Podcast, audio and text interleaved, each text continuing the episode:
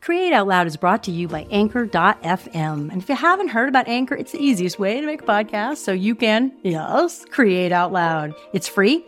They give you tools so you can record easily on your phone or your computer. They'll distribute the podcast for you. You can make money from your podcast with no minimum listenership. Download the free Anchor app or go to anchor.fm and get started. Because, yeah, I want you to create out loud. Susan Piver has written nine books. She's been a New York Times bestselling author, and she's been a meditation teacher in a Buddhist tradition for more than 25 years. She founded and runs the Open Heart Project that has 20,000 meditators from all over the world. And as Susan says, it's not an app, it's a community offered with respect for the mystery and brilliance of each individual. Susan's written several books that are right next to me on my bookshelf, including The Four Noble Truths of Love, How Not to Be Afraid of Your Own Life, and The Wisdom of a Broken Heart. Susan and I are dear friends and have been for a number of years, but I really appreciate how much I learn from every conversation I have with her.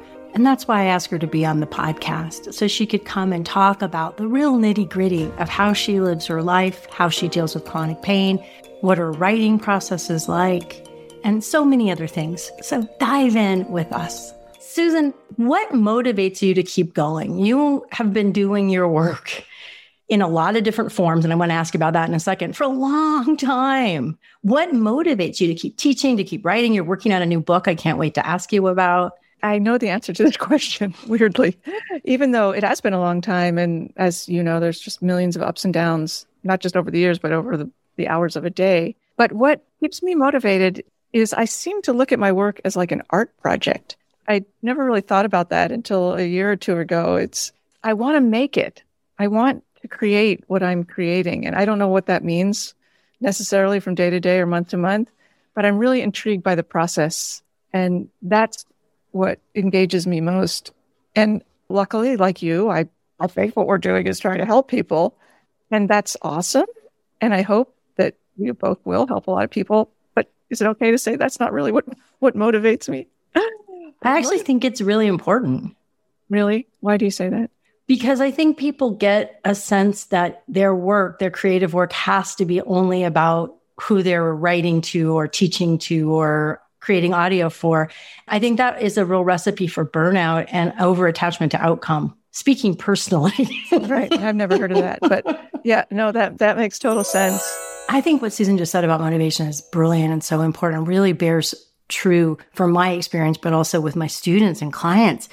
Because when we don't have something that's feeding us in our projects, when we're not taking care of ourselves, we're taking care of our clients or our readers or whomever else, or we're putting them always first, I think it's a recipe for burnout to ask my students to really think about, yeah, why should anyone care? Ask that question in the most gentle, curious way. Think about who you want to serve. But equally important, you have to be asking yourself, why do I care? What's in it for me? And it can be really subtle things like Susan is talking about.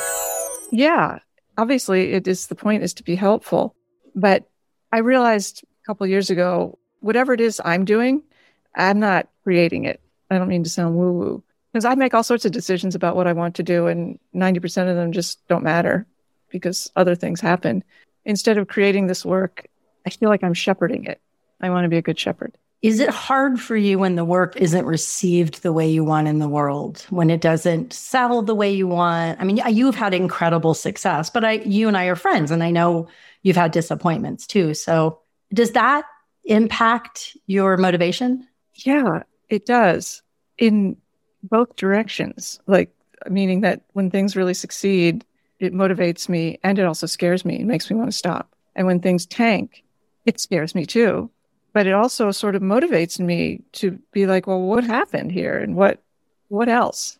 After, you know, periods of grieving and crying and watching lots of television, like everyone, I have my own neuroses and ways of hiding. And part of my way is I always happen to feel kind of invisible. That's just left over from, you know, many years of whatever childhood thingies. And so when people don't respond to the work, a part of me is like, yeah, that's how it is. Mm. Not good, but I know how to hide. And what are some of the ways that you hide? It sounds a little weird, but I don't expect anyone to pay attention to what I'm saying on some very primal level. Hmm. And so on one hand, that makes it easier for me. I, will do anything I want because no one's going to, no one's going to notice. Uh, and on the other hand, you know, there's just a lot of pain involved in that. So for the first long time in my life as a writer and a teacher, I always made sure to say, well, this is what I heard. Or I don't know if this is true, but someone taught me this and I'm sharing it with you. And I still say that a lot. But it took me a long time to kind of own what I knew.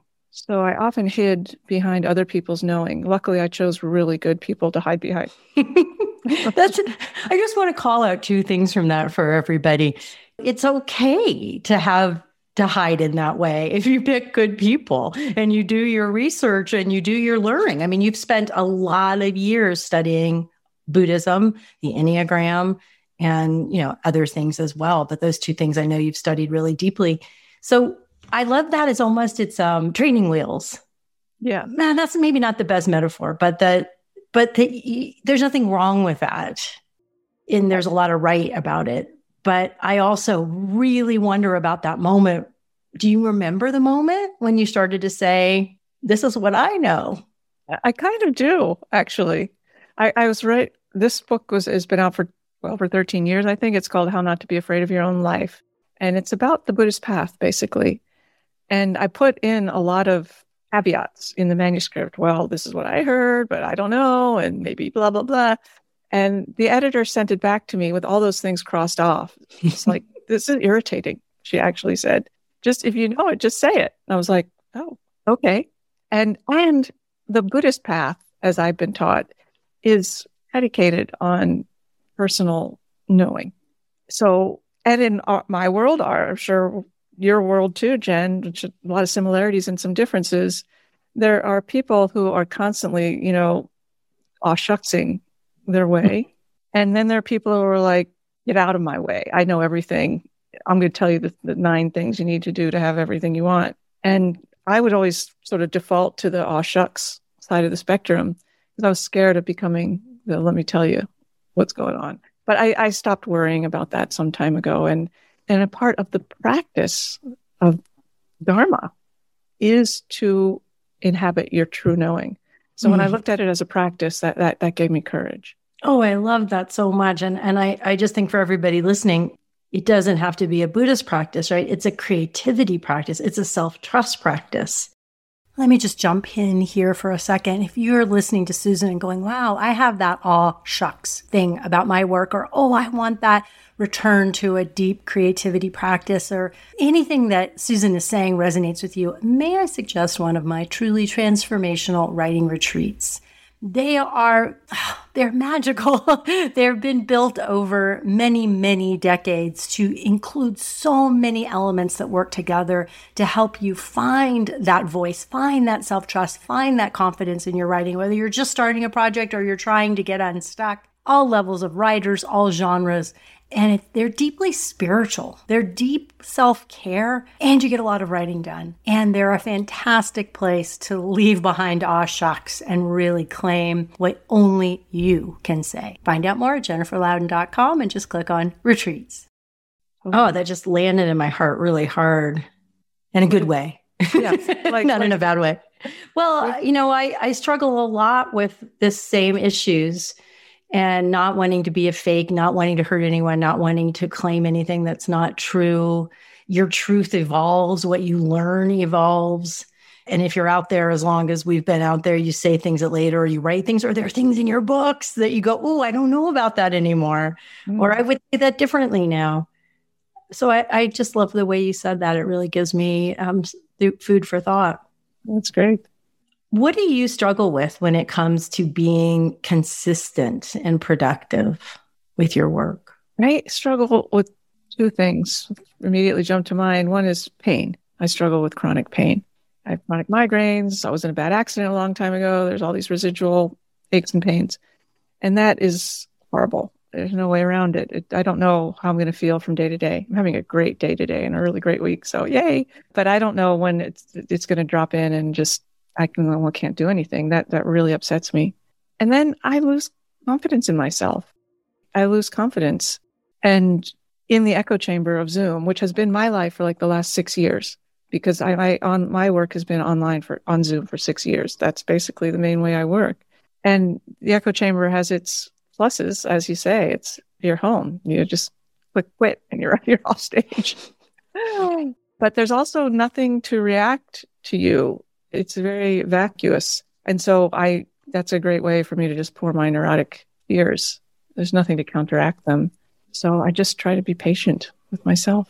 Can I ask you that same question? you don't have I feel to answer. like no, I just I feel like productivity is too easy for me. Like I'm addicted to it. I'm addicted to getting things done. I don't mean addicted in a I, I don't mean to misuse that word, everybody. I don't mean addicted like I can't stop, I can't take vacations, things like that, or that it completely defines me. But I'd rather be working than a lot of other things. And so that's actually not always a good thing because it can add it can lead to that sort of flatness that you're talking about i think from not being in, in the room with people and not teaching in person and You are massively productive. You are incredibly productive, and it's great. And It's I great, get that it- there's a downside too. right i think yeah that middle road that we're looking for Right, right. Yeah. Can we talk about your chronic pain? Can we talk about what are some of the ways that you work around it or how do you relax with it? Because I'm sure you can't see your face, everybody, but you just made a funny face. You know, I'm sure a lot of people listening have chronic pain. It's Mhm. it's a big part of people's lives. Yeah. Well, there's no way to really work with it. It just hurts. And then I don't know if it's chronic neck pain and then chronic migraines. So I'm always trying things. I'm always trying this trigger point injections or peppermint oil, which I hate, or CBD oil, which is good, yeah. or just crying and going to sleep. Sometimes that that works. I I've had surgery. I've done every body work there is. I went on the ketogenic diet in September. That's been, been very uniform for me since then. That's been quite helpful. So I'm always trying things, but it just presents giant obstacles. There's no no way about it, around it. And yes, I'm a meditation teacher, and it doesn't matter that I'm a meditation teacher. I know there are a lot of studies that say meditation can help with pain, and good, but it doesn't help me with pain. It's so it's like, but it does help with present awareness because when you're in pain, and not saying this is good, but you really can't be aware of anything else. It doesn't, oh, let me just put that pain in the background. I, I can't do that. So it's a stupid practice that I hate. but it's real. And, and I was in a bad wreck, as I mentioned a long time ago. And that changed my life. That, that accident changed my life and it still reverberates decades later. And it's a central occurrence in my life as an adult. And yeah, so I still reckon with that, that moment. How do you reckon with it? Well, I feel it in my body because I was hit by a drunk driver. So I was just, I don't remember it, by the way, but I read the police report. And so I had a lot of internal damage. And so it changed my rib cage. And so every breath I take, I feel my diaphragm does not Wow. quite inflate on the on one side. And so even though it's been a long time, I, I still notice it's it literally it's a literal manifestation. It's uh, with every breath and scars and pain and all of those things. And I don't know what it means. You know, I know there are people are like, well, I was in a, I almost died, which I'm very lucky to be alive. Nobody expected me to live. And I turned my life around. That, that was not my experience. But yeah, it was pivotal. pivotal. You have been a meditator for 20 years now? 27, actually. 27. I dropped seven years there. Uh, Do you meditate every day? no, but pretty much. And is there guilt as a meditation teacher if you don't meditate every day? Yeah, because I don't want to be, I don't want to be a bullshitter. So I, and I teach meditation. So I often, meditating is part of my day. Mhm. as in my work, but that doesn't take the place of my own personal practice. So yeah, I do feel bad when I don't meditate. And there's also times when I really don't meditate, like weeks, months over the 27 years. And yeah, I don't like that. I don't feel good about that. But I also am a human being. And when students say to me, oh, I just stopped meditating or I know I should, I, I have obviously a lot more insight into what that feels like. And if I was, you know, a perfect meditation robot, then I would be missing that passion. And what do you, I, you've given me advice when I've stopped meditating?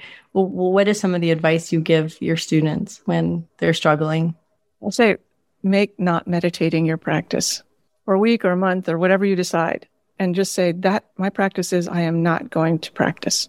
And then just notice what that's like. If you feel guilty, notice that and let it go. If you feel relieved, notice that and let it go. And then at the end of the period, seven days, 30 days, whatever you decide, reassess. You don't have to go back meditating. You can prolong that, but make it a practice by being aware of what it feels like to not practice, not as a way of getting yourself to practice, because mm-hmm. that's then you're that's a, a move of self aggression, but of being curious about it. Take it off the plate. Just take it off the list and enjoy that. And then see what happens when you want to come back.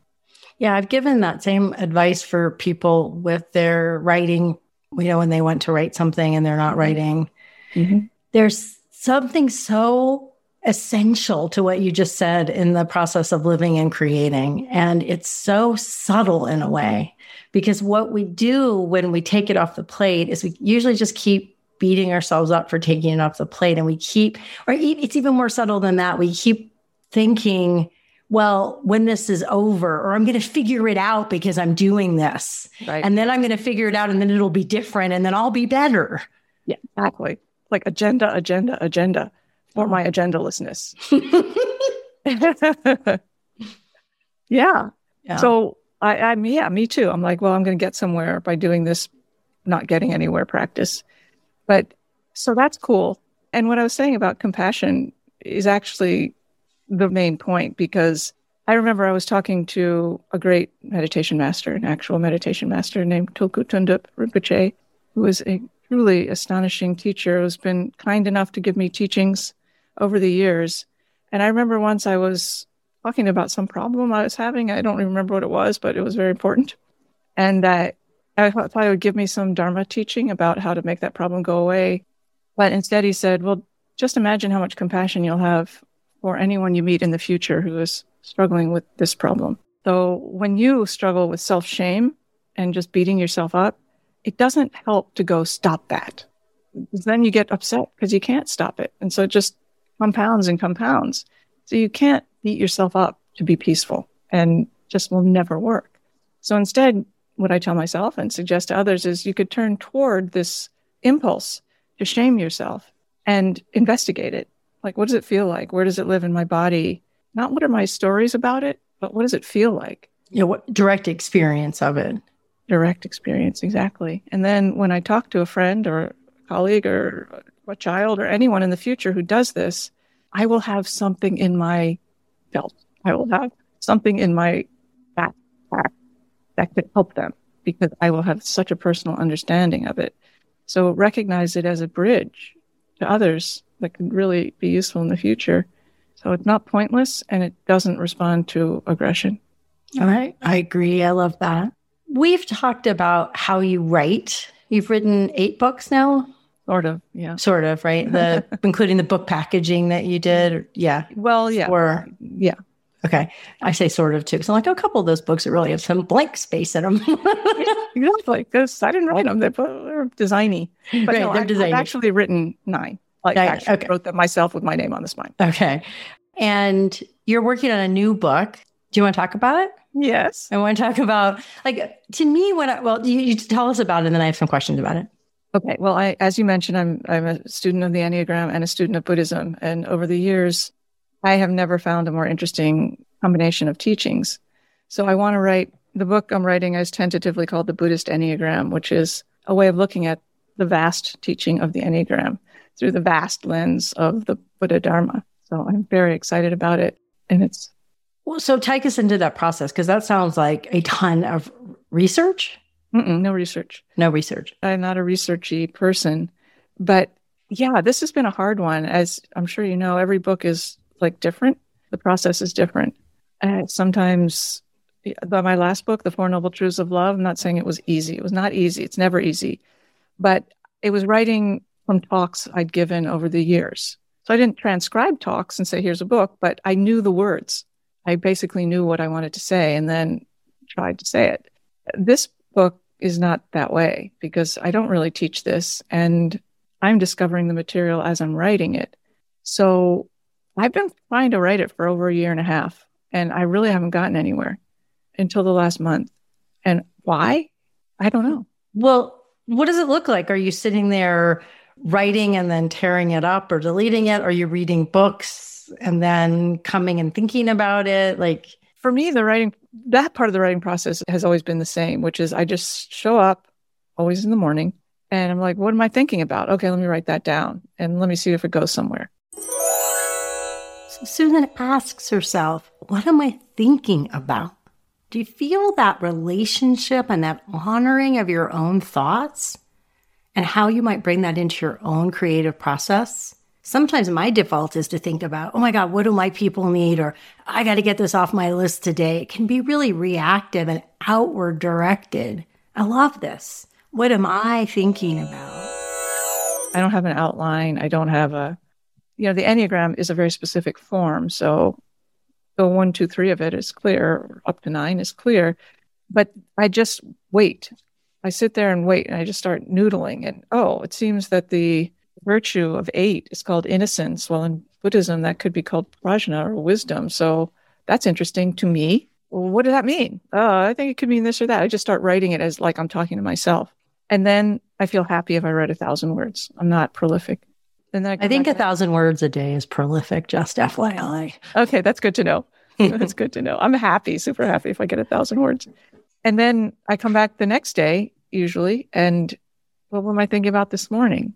And then I just make a separate Word file or whatever program I'm using for each of those little essays until I feel like, oh, maybe they connect to each other. They may not. Then I dump them all in one Word document, in one document without just chronologically. And then try to see, just, is there something here? Is there something here? And sometimes there is, and sometimes there isn't, or sometimes I think there is, but there isn't, and vice versa. But it, I try to see it, is it taking shape? Or do I need to go back to this? Let me write, little, keep writing little pieces, write little pieces, and then drop them in. And that's how I've always done it is just show up, write what comes to me, and then assess at some point. If assess too early, then you get very depressed. Oh, there's nothing here. If you assess too late, then you've closed yourself off in a little corner. You, you, there's no more oxygen. So it's kind of a kind of delicate, but it's not that delicate. And for the Enneagram book, that didn't work. Mm. I literally tried for a year. And then I didn't throw anything away. I just put it in a folder called Enneagram on my Google Drive.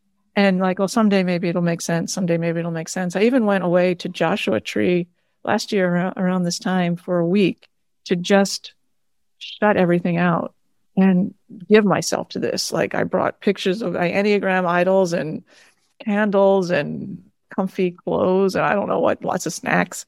And then Palookaville, nothing, nothing. It's horrible. Palookaville. you know, just bupkis, nothing. And then I gave up for a few months. And I just, I, I keep thinking about it. I keep thinking about it. I keep, it keeps reverberating. And then for whatever reason, a little less than a month ago, I saw how to get in. And tell me about that moment. How did you see to get in? I saw that I wasn't writing a book about the Enneagram. I was writing a book about Buddhism that used the Enneagram as a prism. And so, because there are a lot of books about the Enneagram, what can I say that will add to the conversation? And this is what I can say that will add to the conversation. So, a little example is this is actually the moment it all turned around. The Enneagram, as probably many people know, is comprised of nine types of people, nine types, ways of being is a better way of saying it. And they're divided into three groups of three by what the Enneagram calls centers of intelligence mental intelligence, intuitive intelligence, and emotional intelligence. Three numbers in each of those groups. And one day I was noodling around with this. I'm like, oh, yeah, in Buddhism, the awakened mind is said to have three qualities it is wise, it is compassionate, and it is powerful, confident. So I'm like, oh, yeah, Wise, that matches the mental triad. Compassionate, that matches matches the emotional triad. Powerful, that references the intuitive triad because those are people that run on gut instinct, like sensorial inputs. So, oh, wow. So then the three bodhisattvas associated with, with each of those qualities, Manjushri, Avalokiteshvara, Vajrapani, I know something about them, not, not a whole lot, but something. So then I started to get really interested and excited. Like, how could Vajrapani govern the intuitive triad? What would that mean? I don't know if anyone's ever talked about that. That's exciting to me. And I don't know if it is true. I think it is. But then the writing became a discovery process that I find personally very interesting to me. And hopefully it will be interesting to someone else too. I feel like Susan just gave us a map to her creative process, not the creative process, because everybody's map is different. I heard her say things like respond, listen, be curious, waiting. If you stepped back right now and wrote down your words or phrases for the parts of the creative process that you know and love, your process, what might they be? Yeah, I'm really struck by how intuitive of a writer you are. Yeah. Are you? No. How do you do it? Hmm. Yeah. I mean, I really think a lot about what is the point of this and why should anybody care before I start writing? Because I spent years writing books from that place mm-hmm. that didn't work. So I've gotten what way? Didn't work for the reader. Like didn't I see or something someone would want to read or or ideas that fell apart for me. I, I know you've had this experience too and i'm sure everybody listening you, you get an idea and you're like ah yeah wow amazing. And then you start working on it maybe a week maybe seven months later and you're like no mm. this, this isn't working. This isn't working for me. There's not what you just described so beautifully is true for me however which is that i'm interested in this yeah. And I think that goes back to the beginning of our conversation is we have to be motivated by what we're creating. 100%. I was thinking the same thing. It goes back to the very first part of the conversation was what keeps you motivated. Mm-hmm. Well, it's like an art project that I'm making. And today I'm going to work on this piece and then tomorrow I'm going to try to change that color and that's enjoyable. And it, some days it's it's really doesn't work and then some days it does, but it's the journey to be not to be right but it's the journey that's interesting yeah there's an element of devotion and desire and curiosity and wonder and that i think that has to be there. And that's why bother. Mm-hmm. that's why bother i think is because it's interesting it means something to you or to me and then it, it's natural you want to bother because you love it you care about it even though it bites back sometimes but I think that also comes to a fundamental conversation about being a creator. You have to decide that that matters to you because no one else, I don't care if you have a contract with a big publisher, I don't care what, who's waiting for you, your screenwriting agent, all those experiences that we've had. If you don't give yourself the agency to create and to follow those whispers, nothing happens. Agreed. Agreed. Nothing happens. So I'm sure I've told you this. I was a terrible student. I barely graduated high school. I didn't go to college. I didn't comport with any of that. And I'm not saying that as a point of pride or a point of shame at this point. But I started getting used to being my own companion because I couldn't figure out how to say to anyone what I was thinking about. And there was no opening for me to share what I was thinking about. So that is part of the hiding also that we were talking about earlier. But it gave me this uh, unforeseen boost, which is I don't think anyone's going to listen to me. So I might as well just enjoy my own company. I love I that. I, I, like my own company at, at, to a fault. Well, actually, I wanted to ask you about that. You were really good at, from my eyes over here, at creating the space that you need. When you took the studio so you could have your own space to just be alone, do your work, think. When you and I have traveled together, you're like, I'm out. You know, there's just, it, it always has felt like you're so clear about your needs for space. So many women struggle with that. I mean, it is such an essential struggle that I've heard about for 30 years. Where does that come from? Is that from hiding and not comporting in the normal world, or is it something you had to learn to do? That's interesting. I never thought about that. Part of it is hiding. Part of it is literally physical. I, like a, a switch flips off. Mm-hmm. I don't have anything else. Like I don't. I'm exhausted. I got. I got a face plant. I, I got nothing. So that's part of it. And probably another part is just getting older and not not worrying that much. And then the final part of it is PTSD related. It's just my nervous system gets riled up and mm-hmm. it's not like I can put that aside. So yeah. mostly though it's getting older and not caring as much. I would say it's just I got to do this, y'all.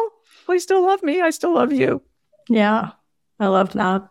Couple more questions. You're have said that you've had at least three careers. Mm-hmm. You know, music producer, you don't call it uh, music executive in Austin, mm-hmm. self help writer yeah. with the hard questions that's being re released this year, I believe. Mm-hmm. Yep. Yeah. And a Buddhist meditation teacher. Mm-hmm. A lot of times I hear from students that changing and growing in their work, their creative work, feels not okay. It mm-hmm. feels really scary. Like there's supposed to be one thing and that's all they ever talk about and create about. But you've been really clear and there, it just feels so forgiving and curious about the way you've evolved. Oh, that's sweet. I'm glad it looks that way. Some people are really good at saying, here's my five year plan or my 10 year plan, and here's the 18 steps I need to take to get there. And then they just knock those steps out. And I wish I was one of those people, but I'm not. Mm-hmm. I can make all the plans I want and they just they just blow up in my face. So I just learned that early on that I have to resp- I it works better for me to respond to my world mm-hmm. to something to my world. And there have been many times and countless, you know, if you read any books that tell you how to make your career or your life, they're like, you have to envision it and you have to have lists. And I thought, oh, yeah, okay, good, but not me. I can envision all I want. It doesn't it doesn't change things. But if I respond to my world, oh look, this showed up, or look, I'm thinking about that. That that is what the little stones across the river sort of appear in that way. I don't know where the next stone is, and so there's a lot of waiting, a lot of waiting.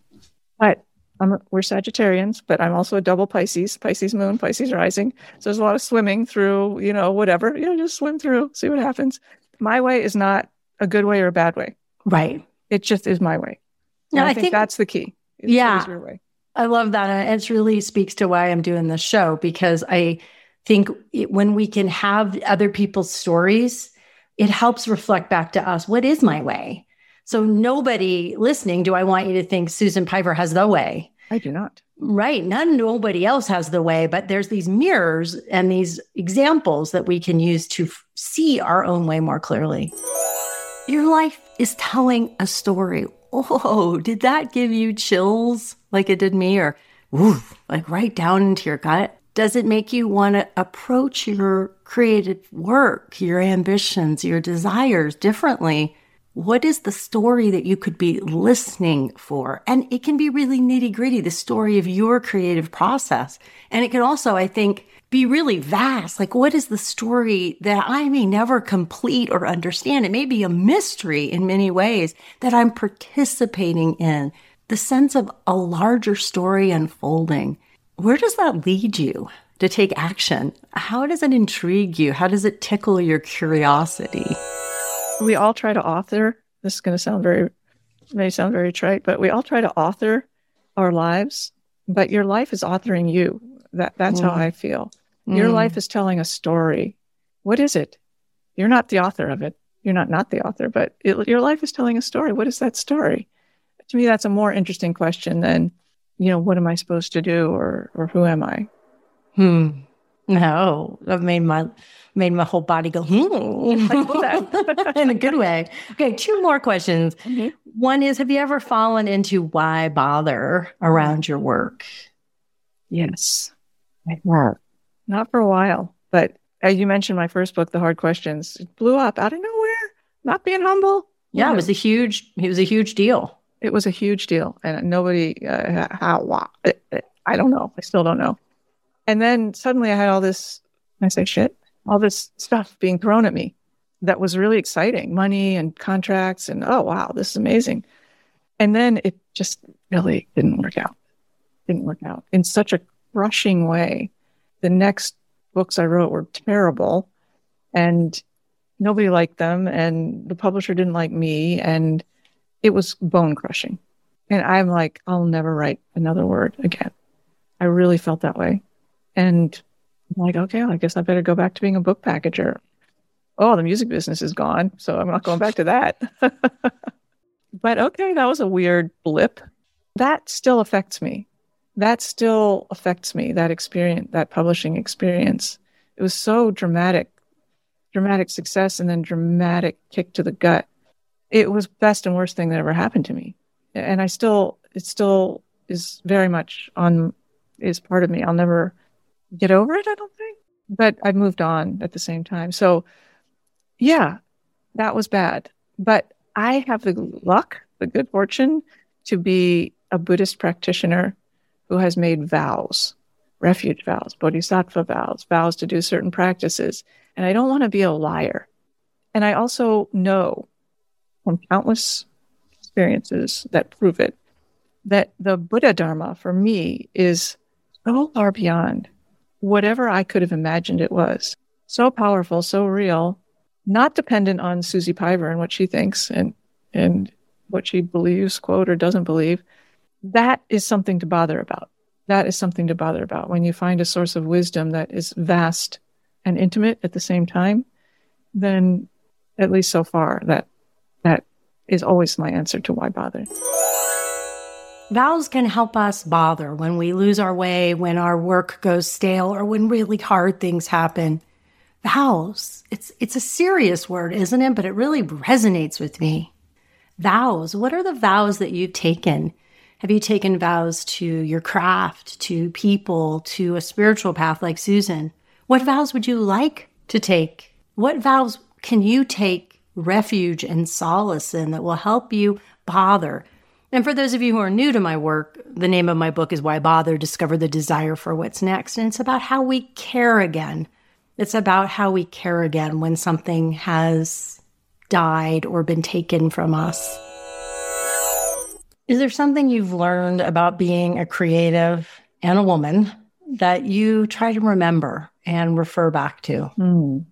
The thing I keep telling myself is whatever it is that I'm making, even if I'm writing about my own marriage, you know, really personal things, it actually has nothing to do with me. And it could not happen without me. There's some really interesting vortex. And I'm sure you find this too when you write. You go back and you read it, like, you're like, who said that? But there's some sense of what I'm trying to put forward really doesn't have anything to do, to do with me. And it could not happen without me at the same time. So it's at once incredibly intimate and super vast, just to go back to that again. Do you, do you know what I mean? I do know what you mean. I'm going to reflect on it, though. I think it's very powerful. It feels like a real door. You've used the word opening a number of times. It feels like a real opening to creativity for, for me to reflect on. All right, I lied. That's not the last question. What are you going to learn next? what am I going to learn next? this may sound really mundane, but I'd like to learn how to create. That sounds stupid. I'd like to learn, but it isn't. How to create a better sense of my own business. I'd, I'd like to learn more about. I mean, I, I, know about numbers. I look at the numbers all the time. Not a, not saying, I, "Oh, what's a spreadsheet?" anything like that. But I would like to have more savvy in the realm of, of the, in the financial realm as it affects my business. That's great. No, it's not dumb at all. That's that's very smart and very important. Well, as always, time with you is magical and enlightening. And um, I learned and grew tremendously through this conversation. So thanks for giving us your time and thanks for being Susie Piver. I love you, Jen Louden. Thank you for existing. I love you too. I hope you enjoyed this conversation as much as I did. I feel so nourished and a lot to think about. I hope you'll reflect and take away what will help you create out loud. Oh, hey, and don't let me forget, Susan Piver just has a new book out that is her first book. What, what does that mean? So, her very first book was called The Hard Questions, and they're wonderful questions to ask if you're thinking about getting married, moving forward in a committed partnership, or renewing your vows or your commitment in a decades old relationship. She has revised the book with more inclusive language and social media questions and all kinds of things that have come up since she wrote the original. So that's just out right now. It makes a fantastic gift. The hard questions wherever books are sold. So check that out.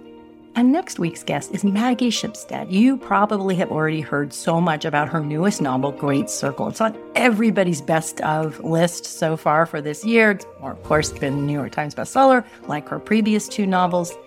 And Maggie, oh, I just love this conversation with her. I know I say that every week, but you know, I try to have people on that I'm really interested in and that I think are going to bring you a lot of value. And Maggie's another one. We talk about organizing this sprawling book that took her seven years to write. We talk about money. We talk about the first date she went on that turned into a six week polar exploration. It's really, really a fun, interesting conversation. That'll be next week, so stay tuned for that. And hey, I wanted to tell you, because I always forget, that if you want show notes and links to the books and websites and things that people are up to, you can always go over to jenniferlouden.com. And right when you get there, you'll see at the top in the menu bar, podcast. Click there and then go to whatever shows you want. You can find links to the people's work. You'll find some excerpts written out, like actual transcripts, not the whole show, but little highlights if you want to read those, some of my own thoughts. And it's a great way to share the show with other people. You can share some of your favorite episodes on social media, It's super easy, and that helps us grow. And I really, really appreciate that. I love this show. I'm dedicated to it, and I would love for it to find everybody that it can help. Okay, we'll be back next week with Create Out Loud and Maggie Shipstead. Thank you.